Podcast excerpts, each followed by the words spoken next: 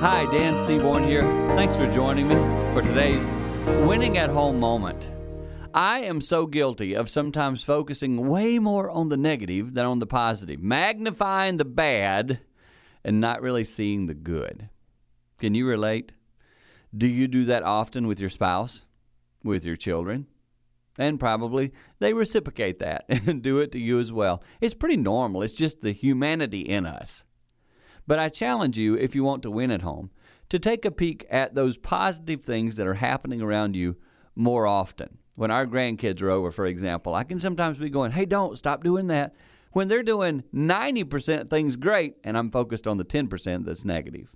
I challenge you to, like me, work at focusing more on the positive, and I believe that will help you grow and win at home. For more tips like this, simply hit our website, winningathome.com.